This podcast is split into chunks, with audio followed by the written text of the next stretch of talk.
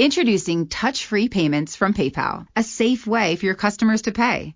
Whether you're a market seller, I'll take two tomatoes and a cucumber. poodle pamperer, piano tuner, or plumber. Signing up to accept touch-free payments for your business is easy. Simply download the PayPal app and display your own unique QR code for your customers to scan. Touch-free QR code payments. No seller fees until 2021. Not applicable to PayPal here transactions. Other fees may apply. Shop safe with PayPal.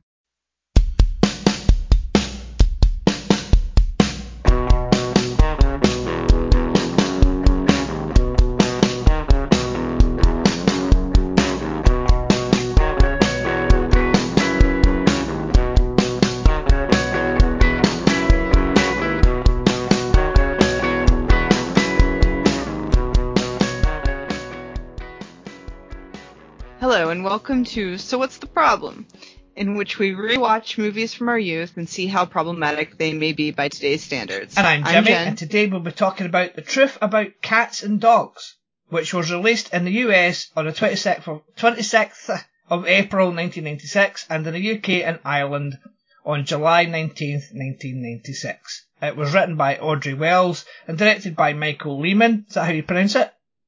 Lehmann? Lehmann? Let's call the whole Something thing like off. Um, it stars Janeane Garofalo, Uma Thurman, Ben Chaplin, and Jamie Foxx. And you're damn right I'm putting Janeane Garofalo first instead of Uma Thurman like the movie does. Jimmy and I have thought of problems this movie has, three each, and we'll take saying them and have a general discussion on the movie. We will also have one positive to say about it. Jimmy, do you have any history with this movie? Um, I saw the trailer um, back, back in 1996. Um, a movie magazine in the UK, I can't remember which one, but it used to give away free VHS tapes. Um, then later DVDs um, of movie trailers. They had like movie trailer collections. Um, and once a year they would give them out as a free gift just so people knew. This is before the internet. You know, the internet became a thing. Um, so I remember watching the trailer for this and I distinctly remember the line, um, you can love your pets, just don't love your pet. Um, I remember that line, but I've never actually seen the entire movie until now. this is my first time watching this movie. Uh, yeah. Wow. So what's, what's your history with it?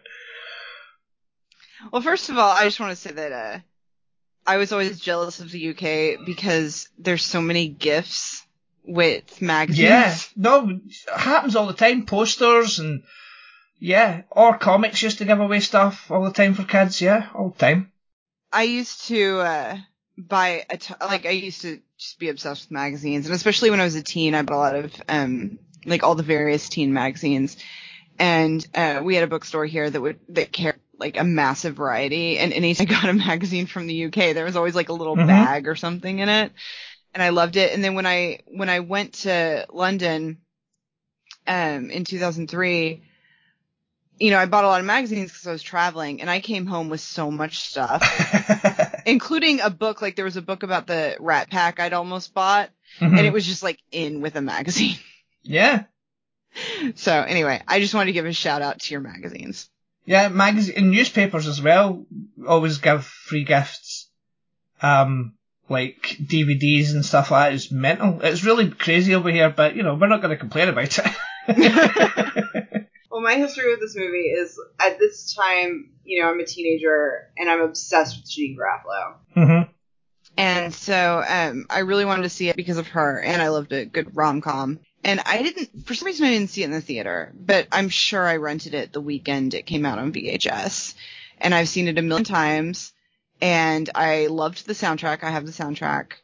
Um, and I've listened to the soundtrack enough and watched the movie enough that when it started, I was like humming along with the score. Right. Okay. I don't think that the score didn't really stick out to me in this one. Uh, Um, it usually does in scores, but this one didn't really stick out. It doesn't really that much, but the opening piece was on the soundtrack. hmm So you're just used to hearing it because you've listened to the soundtrack that many times. Yeah. Um, Yeah. and I hadn't watched it in a really long time. Like I own it on DVD, so I've clearly watched it within the past like 20 years or so. hmm But it had been a really, really long time, and I actually anticipated it being far more problematic than it was. Yeah. It has a couple of issues, but it's. I mean, like I, I quite enjoyed it. So, Yeah, you know, it has um on Rotten Tomatoes it has an 85% for critics. Mhm. No, it's it's it's a solid film. It's nothing. It's nothing amazing, but it's you know I enjoyed it enough when I was watching it. The person who would be best to sit here and talk about the problems of the movie would be Janeane Garofalo. Absolutely, yes. I have read some like I'm sitting there watching this movie just remembering how at that age like, you know, I loved the soundtrack I thought her clothes were so cute and then I read this quote from her where she's literally like uh the clothes suck and the soundtrack makes you want to puke. yeah, she has a problem with this um, entire movie. It seems like. Uh, speaking of problems, um, what's your first problem? Um the premise of the movie Yeah, okay, yeah, no, that's which good. it seems to be often one of us has a problem with the premise of a movie. But Yeah, I was sitting there this morning watching it, and my husband was in the next room, and he could hear it. And after about 15 minutes, he comes into the room and he's like, "Can you pause that?" So I paused it, and he was just like, "Is the premise of this movie that Janeane Garofalo is unattractive?" yeah, And I was like, "Pretty much." And it's it's one of those things where like people tell her she's unattractive, yeah. And then she seems to believe she's unattractive. Mm-hmm. And I feel like I would do okay with just one of those. But the, and obviously if people are constantly calling you unattractive, you'll probably think you're unattractive. So it's not like I think that it's ridiculous that she would think that about herself Mm-hmm. after the way people talk to her. Yeah. But it's too much because she's super friggin' cute. Yep. And Uma Thurman, while I do like her hair a lot better this time than I did when I watched it when I was younger, I don't love her hair. Mm-hmm. like beautiful beautiful girls came out in the same year and her hair in that was gorgeous Right. but i just i watched this movie and it's just like i mean obviously like i'm a straight woman i see things differently than men but uh straight men but i'm just watching it and i'm like she's boring Right. what I find really interesting about it, all the people that see her and, you know, stop and turn and, you know, run into cars and Yeah. generally freak out about her looks is that, um, it's interesting to me that she's very, very covered. mm-hmm. Like, I think a lot of other directors would have made her be wearing more revealing clothing. Yeah, no, that's true. And she's, I mean, she is pretty covered from head to toe in that scene. And that's really, like, Michael Lehmann, I think that's something really interesting about him. Cause now that I'm, I'm, I'm kind of like thinking out loud right now cause I hadn't thought about it before. But it's like, if you think about Heathers, it's not like anyone was super provocative in that movie. No. Um, I'm trying. To, it's been a while since I've seen uh, 40 Days and 40 Nights, but I feel like there's like one character who does, but she's like supposed to be like overly sexual, and um, well, she actually sexually assaults the main character. But I was just um, gonna say there's there's a rape scene in that film, so you know. yeah, that's. Oh, Dylan and I, ha- we love that movie, but we've been haunted by that from the very first time we saw it. J- just be thankful that that movie um is past our cut-off point because I would be raving about that movie. I'd be ranting about it if we talked about that movie. Oh, I would love to talk about that movie. and I think it was past past um our cut-off point. So It is. It is. I but um, I do own it on TV. yeah, Um, but I think Michael Lehmann. It's you know usually if a woman is supposed to be so sexy and so attractive, um, and is that covered up, it usually is something made by a woman. yeah. But the only time you see Noelle naked, she's covered, is in a picture, hmm and that's when the only time we the first time we see her is when Abby looks at the picture and describes herself. Yeah. So I like that. Like just going off what you're saying, it's good. It's a good thing that she's not overly sexualized and she's not like wearing crop tops and stuff and showing off her breasts and everything and or cleavage and it's like that's really good. All these men are just falling over themselves because of her face. Um, although she does get a compliment about her body um, at one point and it's like you can't. How can you tell she's like fully clothed? how can you tell? I want to say something about the guy who uh, says, "And what a body it is." Yeah. Um, the guy who says that, the actor is Uma Thurman's brother. ah! Uh, I find it very upsetting, but I also have to mention in the background in that bookstore scene, uh, you can see Bob Odenkirk and David Cross. Yeah, you can. um, but I think you've just broke my brain, Jen. That was. that was originally my one of my problems because I read that fact before I got to that scene. and it was so icky. That is just wrong. okay, fair enough. Moving on. Um, but anyway, the premise, like, it's just, she's, and the other problem I have with that whole, like, she's unattractive thing yeah. is at the very end when they get together, they have her looking extra cute. And that bothers me too. that, like, in that scene, she's wearing more makeup than usual. Mhm. And, like, her hair just looks a little nicer. Mhm. And I don't like that either. But I, and I also just hate the idea, like they go on, like people just call her ugly. And it's, Janeane, it did a lot to hurt Janeane Garofalo's self-esteem and that makes me really angry. Yeah. I See, think, I'd never. Sorry. oh, I just, I think that, um, the way she looked in Bye Bye Love, maybe I'd, I'd buy it a little more then because I think her hair looks horrible and it doesn't help her face. Mhm. like, I mean, she still looks good in that movie, but like, but she just looks too cute in this movie. Yeah, that's that is a problem because I've never really thought about Janeane Garofalo before, but watching this movie, first time she came on, I'm like, she's really cute in this, but she's not supposed to be. So, Well, and how damaging was this to me? I loved Janeane Garofalo. I was obsessed with Janeane Garofalo. I would watch anything she was in. I wanted to be her. I wanted to look like her. I thought she was very attractive. mhm, And then to have everybody call her ugly when I'm sitting there thinking she's much more attractive than me, mhm, like yeah, that must have had an effect on me. yeah, it's not good. It's not a good premise at all. It's a tried and true premise, isn't it? Really? Well, and why does she lie to him? Like, I mean, it's just like her. I feel like maybe they should have established her self-esteem was even lower or something because it doesn't even make sense why she would just say that. Like, why wouldn't she just say, I'm not going to beat you? Yeah, it's like a farce. This Mhm. movie's like one of those stupid farces that you would get in the seventies and uh, or something that you wa- watching a stage play, and it Mhm. just doesn't really fit. It doesn't really fit a movie in 1996. but yeah, I still enjoyed the film. What's your first problem? Um, okay. Uh, I know they say in the end credits that no animals were harmed, etc., because they have to say that, but that Mhm. dog looks really fucking uncomfortable in those skates. and I hate it when people do that sort of shit to animals for our amusement.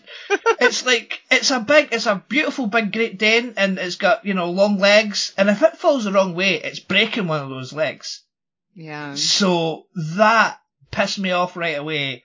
But I knew that was coming because it's part of the advertising of the fucking film. Because you actually see the dog in the skates on the poster for the film. What was the point in it? It's not funny. They could have done it another way for him to phone her, and it's like, ah, just that just annoyed me. That poor dog.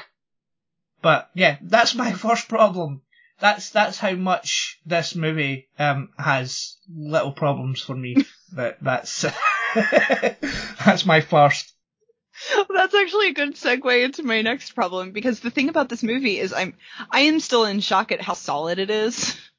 Yeah. Like the fact that Janeane Garofalo is supposed to be unattractive aside, like every time I come up with a problem, I talk myself out of it. and so, like at one point, I was like, well, maybe maybe the whole Bechdel test thing can be a problem for me, but I wasn't sure because I wasn't paying attention during the movie if they had scenes where they didn't talk about him, Mhm. and so I looked on the Bechdel test website and it passes right. and the friendship is really good.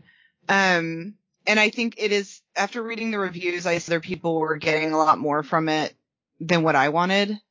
Mhm. But I think, um, if it were made today, I think the movie would be more about the two women. Yeah. Um, and maybe they would have even started out having different ideas of each other. Mhm. Although I am glad that it doesn't start off with her being like, well, this model must be dumb, you know? yeah. Um, but I, I really, you know, it's this romantic comedy and so much of it is about the guy. While it does focus a lot on the friendship and I do appreciate that they never like fight over him. no. like, It's actually very civil and they are very nice to each other the whole movie. Mhm. Um, I just wish it was more about the two of them and that the guy was more of an afterthought. Yeah, I agree with that. But um, but Ben Chaplin was up and coming. They needed to give him some airtime, I suppose. And also, you know, it means that Jamie Foxx gets hardly anything in this film to do. Yeah. Um, uh, just a funny sidebar that uh, Ben Chaplin was on a sitcom in the UK like a year before starring in this movie. Um, he got the role for this, and then he left the show. So the character on the sitcom was uh, recast for the second series. Mhm. Um, and then in the same year as this, Jamie Foxx got his own sitcom. So uh, it's just like a weird sort of sitcom sort of rabbit hole I went down there that Ben Chaplin left his to get at this movie, and in the same year as this movie, Jamie Foxx got his own sitcom. So Hmm. I just thought that was a bit strange. And Jamie Foxx's sitcom lasted for about five seasons or something. Yeah. Yeah, I remember that show. Did, what was the sitcom Ben Chaplin was on? Uh, Game On. Okay. It was I called- that. Yeah. Um, he was in the first series, and then they just recast the character. They didn't. Ben Chaplin didn't come back to UK TV until uh, 2011 when they did a miniseries over here. So you know, good for him. He got he got um some roles in in the US. So good for him. Uh, apparently, that's the dream for British actors Mhm. to become, you know, to be working in America. Uh, but yeah, Keep all your entertainment options centered with Xfinity X1. Access live TV, Netflix, and now Hulu and Peacock. Ah, streaming zen. Now that's simple, easy, awesome. Xfinity X1 gives you the most complete entertainment experience with everything from live TV to your DVR to on-demand favorites and your streaming apps. Just use your voice remote to easily find what you want to watch. Go online or call 1-800-XFINITY today to learn more. Restrictions apply. Netflix, Hulu, and Peacock memberships required. Comcast Business gives you fast gig speed internet. And now, ask how to get fast shipping with Amazon Business Prime Essentials, so you'll always be ready to bounce forward. Comcast Business. Offer ends 11 15 20. Restrictions apply. Requires qualifying Comcast Business service. New Amazon Business Prime Essential members only. My second problem is that this movie should have been rated R because there is a phone sex scene that is actually quite quite sort of hard for a PG thirteen. Yeah, it's quite sort of uh, adult, and the movie's rated fifteen in the UK. And sometimes 80s and 90s movies that were rated 15 but were PG 13 in America, they usually get re-rated to 12 around about, you know, this time but not this because I think it's too grown up. Um, but because of that phone sex scene, I'm not entirely sure who this film is for because it's rated PG-13. It's far too sort of grown up for teens. So if they just added a little bit more F words or whatever to it and then made it R, then I think, you know, it might have suited the tone better. Yeah, So- I mean, with in America, it's like they want them to be PG thirteen because they'll make more money. And it was like I wanted to see this movie. I had friends who saw this movie. Um, I mean, it's not you know a teen movie, but it was definitely a movie that teens, at least teen girls, uh, wanted to see. yeah, I just think it's, I mean, I just think it's a bit too grown up. I guess I feel like there's sex scenes and teen stuff all the time. And this is like a couple of years before Dawson's Creek and I'm watching Dawson's Creek and I feel like there's Mhm. like some pretty scandalous stuff on that and that was on TV. Um, Yeah. the thing about the phone sex scene is I think for me personally, that kind of thing was important because I didn't know anything. right. And um when you don't know anything and I mean my mom, she was one of those parents like she made it very clear that um I could go to her with any questions about sex and but there was something in me that was just like like my way of rebelling was to refuse to talk to her about it at all. Movies will teach me. Like she had a, a good book she gave me in the sixth grade about Mhm. um like what sex is. Yeah. And um, I didn't even touch it for like over a year because every once in a while she'd ask me about it, and I just, for some reason, the the rebellious, horrible teen in me thought that like I was, it was going to drive her crazy that I didn't look at it, like I was rebelling, even though I was very curious. Right. And as a kid who didn't know anything, didn't have the internet to like Google things, um, a scene like that, while as an adult you look at it and you think, oh, that might have been grown up for like a 14 year old, Mhm. um, or at least a 14 year old in the 90s that doesn't have the internet. Um, it showed me that there are other things. Right. No, just my, my problem with it is is the rating because I just don't I just don't know who the film is for, and I just don't understand why it's PG thirteen. I mean, so was Reality Bites, but Reality Bites was still sort of aimed at a younger audience, whereas this just seems to be aimed at adults. I mean, the, the, the way the studios work, and I hate it because there's so many movies that would be so much better. Like we, you know, we talked about Can't Really Wait. It would be so much better if it were rated R. The problem is the studios thought that no one wanted to go see rated R movies, um, especially around this time. And so the goal was to make movies at, you know, PG-13 because you get more of an audience. Cause not only do you get, um, the teens under 17, but there are like, especially in the Bible Belt, which is where I live, there are a lot of adults, um, like Christians, um, or prudes, whatever you want to call them, who Yep. aren't going to go see a movie if it's rated R. And I'm sure those people, if they saw this, were very scandalized by that scene. Um, Oh well, that's But- okay. I retract my problem then. That's good. but like they, you know, if you have a movie, if a movie's PG-13, you're just more likely to sell more tickets. no, I know, I understand Um, that. It's just, ugh.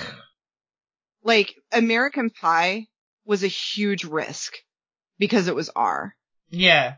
And then um 40 Year Old Virgin, that was a big thing where like they didn't think it was going to do super well because it was rated R and they, you know, the studios for whatever reason didn't believe in rated R comedies. And then it was a blockbuster and that's when we finally started getting more rated R comedies. I know, but we had them back in the 80s. So it just seems to me it's a bit strange that there was like that, there was a period in time where people didn't like that, that, that, that had to be PG-13 for a comedy. And it's like, Something shifted, man. yeah, I know. And I, bl- I, it might, I think it has something to do with Tipper Gore. okay.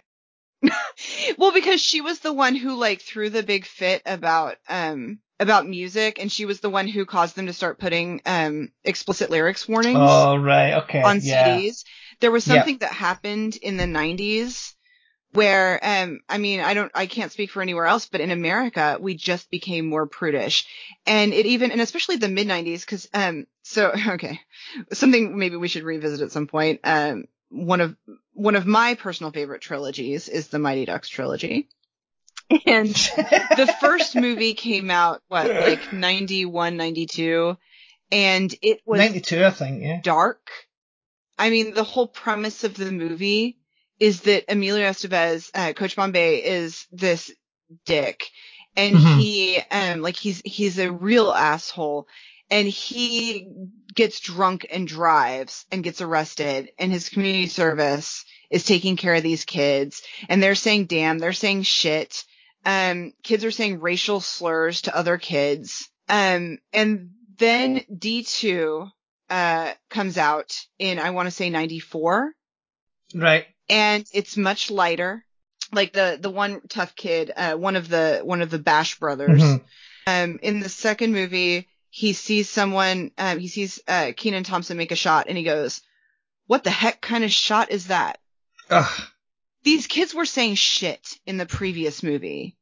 Right. And now he's not even saying hell, he's saying heck.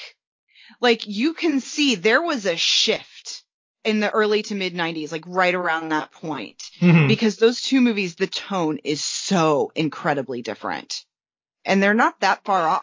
No, that's true. But if you look at, we- we spoke about Police Academy um, a few weeks ago, and uh, the first movie was rated R, and it was a 15 here, and then the second one was PG thirteen, and then by the time they got to the seventh one, which was Mission to Moscow, that was PG, but it might as well have been rated G, because there was absolutely nothing in that seventh movie that would have warranted, and that was ninety three, I think. It was the same year as Lethal Weapon three, so that there was nothing in that movie that warranted a PG really. Um, but yeah, so there was definitely a shift in comedies. Um, but I'm glad that we're, that they started to shift again and we're getting sort of more R-rated ones again, but it was weird. A weird time. Yeah. We were, we need to do some research to see what happened in the 90s. Yeah, Something clearly happened. it could have been just a money thing though. I don't know about the, I don't understand the Mighty Ducks thing, but like a lot of movies getting PG-13s must have been just the movie thing, the money thing. And then it's like, well, we have to make uh, comedies sort of lighter for kids to watch as well. But you know, ugh, it's weird. But then this has a phone sex scene in it, which is baffling to me. But hey ho. I mean, maybe it's just because they don't show anything, you know? Hmm, I don't know. I, now I'm obsessed with this. Thanks. you're welcome. we'll have to we'll have to find that out. Um. So, what is your third problem? I forgot, and I really thought I would remember. I really, I feel like I had this brilliant thought, and it, I mean, maybe it wasn't that brilliant if I can't think of it. Um, I'm, I'm really mad at myself. Hold. Okay. Give I'll just second sing to myself. It's alright, carry on.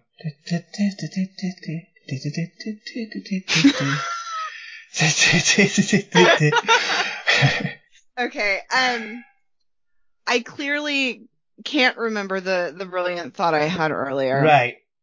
So I'm going to say something that isn't the fault of the movie. In fact, the movie covers it up. Right, okay. But something that really upset me is, you know, I'm watching this movie and as different songs come up in the movie, I'm singing along with them because I know them very well. Right, okay. And then there's a scene where she's panicking and there's a Ben Folds 5 song playing. hmm Like this is the beginning of my obsession with Ben Folds 5. And they cut it out of the movie, this part of the song. But as I'm singing along, I realize what I'm about to say and I'm horrified. There's Right, a part okay. in the song where he goes, you make me feel, make me feel, make me feel R word. Right, okay, yeah.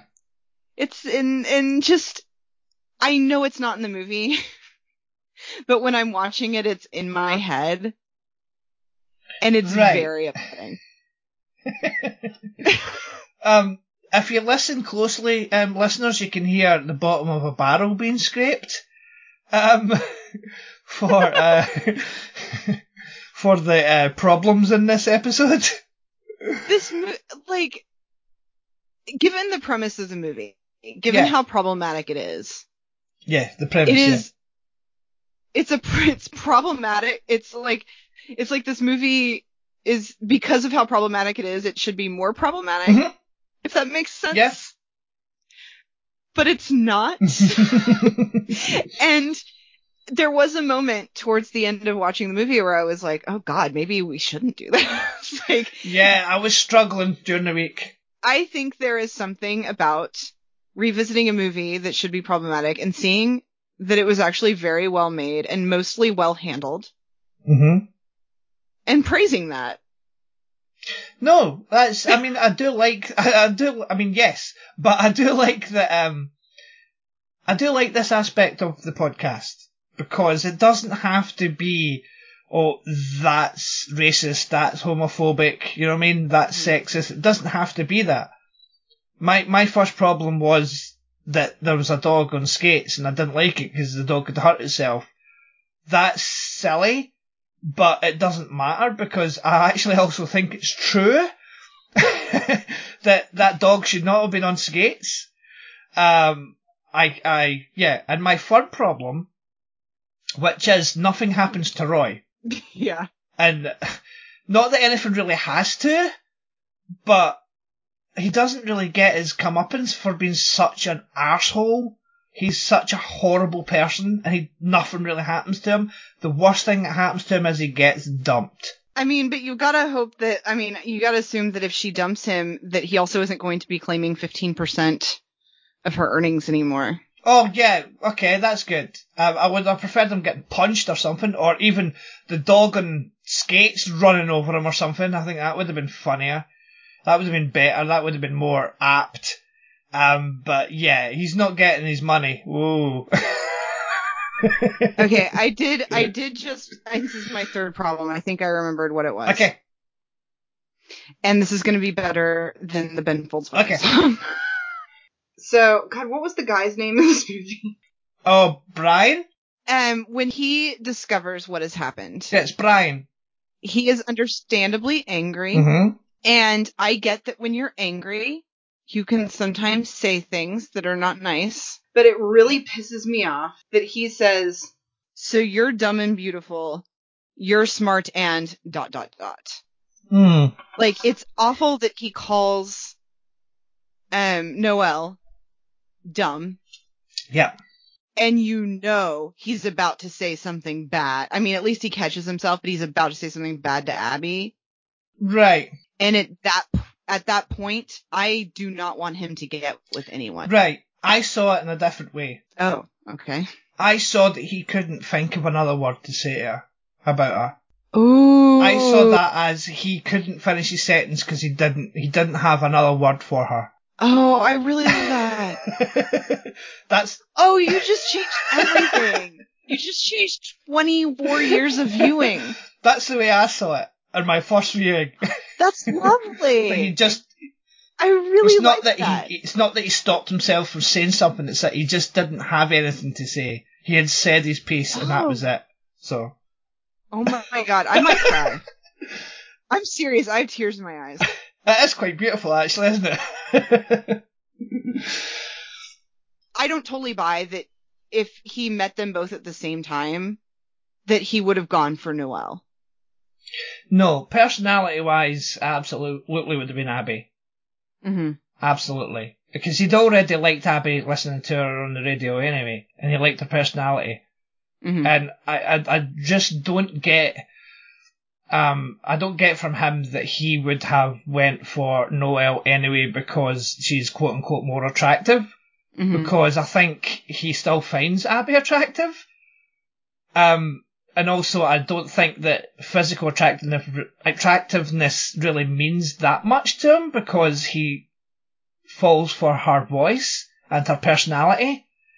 So when you say that he doesn't finish that sentence, I don't think he would ever say the word ugly.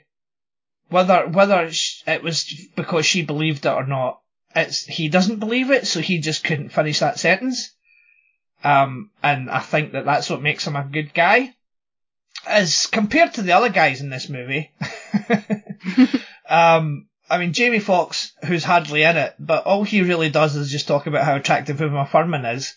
Mm-hmm. Um, and then you've got Roy, who's a douche, and that dog should have ran him over. That would have been funny. Although then I would have complained that the dog might have got hurt. But still, Well, Roy, what from okay, so what Roy is actually attracted to is not just her looks. He is attracted to the fact that she's very insecure because she clearly herself has her low self-esteem. well, absolutely. Um and he he sees someone he can take advantage of. Mhm. It's there's this movie is actually a lot more complex than I gave it credit for. Yeah. Yeah. because it is like it is you know about these two women with low self-esteem whether you know i mean they're kind of different areas of low self-esteem but they both have low self-esteem like coming to accept themselves and to think they are worthy of more Mhm. because by the end of it like for once she's just like this is who i Mhm. am and it's man this is an empowering movie in some ways i think janeane garofalo and i need to have a little conversation about this movie Yeah. Okay. So what's what's your positive about the movie? And don't just say the movie. Damn it. I mean, I think I've given so many positives. Like, yeah, you have. You have, but that's not. It- but that's not the way the show goes, Jen. okay, okay. You can tell me if this is unacceptable, and I'll come up with something else. All right. what I like about this movie is um this is one of many movies that, you know, we're probably going to go over and that we have gone over that I've seen a million times but haven't watched in like 15 or 20 years. Right. And I've changed I've changed so much that movies I saw 7 years ago. Mhm. I feel completely different about, which is because for the longest time, my opinions rarely ever changed. Mhm. Um, and what I like about this movie is going back to watch it. I still really liked this movie, which it is, it is hard to do. It is hard to go back and watch movies from around this time and not all of a sudden see things I don't like. And Yeah. the problems I had with this movie, like the main problem I had with this movie was, you know, the fact that she is attractive and they, they act like she's a monster. But I had that problem when I watched it the first time. Like this movie honestly did not change for me. And I like that. Yeah. Um, and I know that's kind of the same thing as saying I like the movie, but it's a little different. Um, because it's, it's more, my memory has not been tainted. No, that's good. I'm glad. I am glad. And, and I'm really glad you never saw it. Like I love, it is rare that we talk about a movie where one of us has, you know, this great love of it and the other one has never seen it. No, I'm glad I watched it. I'm glad we- we're covering it for the podcast, even if the problems aren't like. I, still, it doesn't matter because I do like the fact that this podcast isn't just ramming people over the head with this is sexist, this is racist. Do You know what I mean? I like that. That's not the purpose of the podcast. Yeah. This isn't some like woke, quote unquote woke podcast. We're just watching films that we liked when we were younger and just seeing maybe if the, if we see it differently since we're both adults and I'm over 40. Um, Do you think that if we had done this podcast a couple of years ago, that it would be a little more negative? Because I feel like right now we're in the middle of this pandemic. yeah. Like, the world is on fire. Everything sucks. And it, it's more fun to be positive. I think we are trying to keep it light, yes. I think it's, I think so. But I still, but then again, I still would have had the problems I had with The Good Son. Um, I still would have had Yeah. the problems I had with, um, Sleepless in Seattle. Um, even though that is a good movie, I still had problems with it. Um, but yeah, it's, I, I, but I think maybe there might have been a little bit more negativity back like two years ago. We are trying to keep it light. hmm Well, what's your thing Um, my positive you like? is Yeah. the relationship between the two women because they seem like good friends despite that they basically just met, and I like their dialogue together. And I think that Noel is like the sweetest person on the planet, and Roy can go. Oh my god. Roy can go fuck himself. um, Well, and Noel, like, I just love that, you know, Janeane Garofalo, Abby's like, you know, you're super attractive, you're a model, and I'm, you know, not attractive. And she's like, oh my god, you have a cute face and you're a celebrity. And you see that they're both in awe of each other in different yeah. ways. Well, she she actually tells Abby, Abby, she actually tells Abby that she thinks she's pretty. She's she says to him, Mhm. "You're pretty." Um, and I like that Noel isn't superficial. Noel isn't. Noelle never once lords her looks over Abby's looks. She never says anything along the lines, uh, like I'm more attractive than you. That could have been an easy way for the writer to put in, you know, just an easy gag to put in the script where she maybe like says something, maybe not meaning to, but say something that she's more attractive than Abby or, you know, but she never once does that because she has self-esteem issues as well. And I really like that. And I just like the two, I like the dyma- dynamic between the two women. And it should have been more about the two women. So that's, um, that's all we have time for. Uh, the next movie, we actually, uh, we decided in the next movie beforehand. Well, I, I did, and Jen's maybe forgotten, but I don't know if she has forgotten. Um, but the next movie we're doing is Drop Dead Fred from 1991. Oh yeah, I did forget. Oh my god. So not only am I telling viewers for the first time, I'm also reminding Jen. But um, that's just in case. I think that that's it's if if we can, we'll tell you what the next movie is. We can't always do this because we haven't always decided while we're recording. But if we can, we'll tell you, and then maybe you can watch the movie as well Um, I don't know where it's streaming, but I have it in Blu-ray. There's a special edition Blu-ray in the UK. So Drop Dead Fred from 1991 starring Rik Mayall. We're doing that next. So yeah, join us for that. Um, if you'd like to follow the podcast, I'm at Drop the Pike Pod on Twitter. Uh, shiftybench.co.uk is where you'll find everything to do with this podcast and my other podcasts, including the new one that's coming up. Ooh, exciting. Um, and uh, it's a Fringe Rewatch podcast. It's not that exciting. Um, and contact at shiftybench.co.uk if you would like to send us some feedback. Uh, or you can, if you wish, if there's any films from the 80s and 90s or even before that. Um, what's the year? 2000, did we say? 2001 was the cut-off year? Yeah. Uh, any film before 2001, um, if you think has some problematic elements or maybe hasn't aged well, that, you know, you might give us some suggestions, um, because we struggle sometimes. Um, uh, but yeah, um, thank you all for listening and we'll speak to you all next time. Goodbye. Bye. I forgot to ask. I for- forgot to ask you for your Twitter. Sorry. It's fine. It's fine.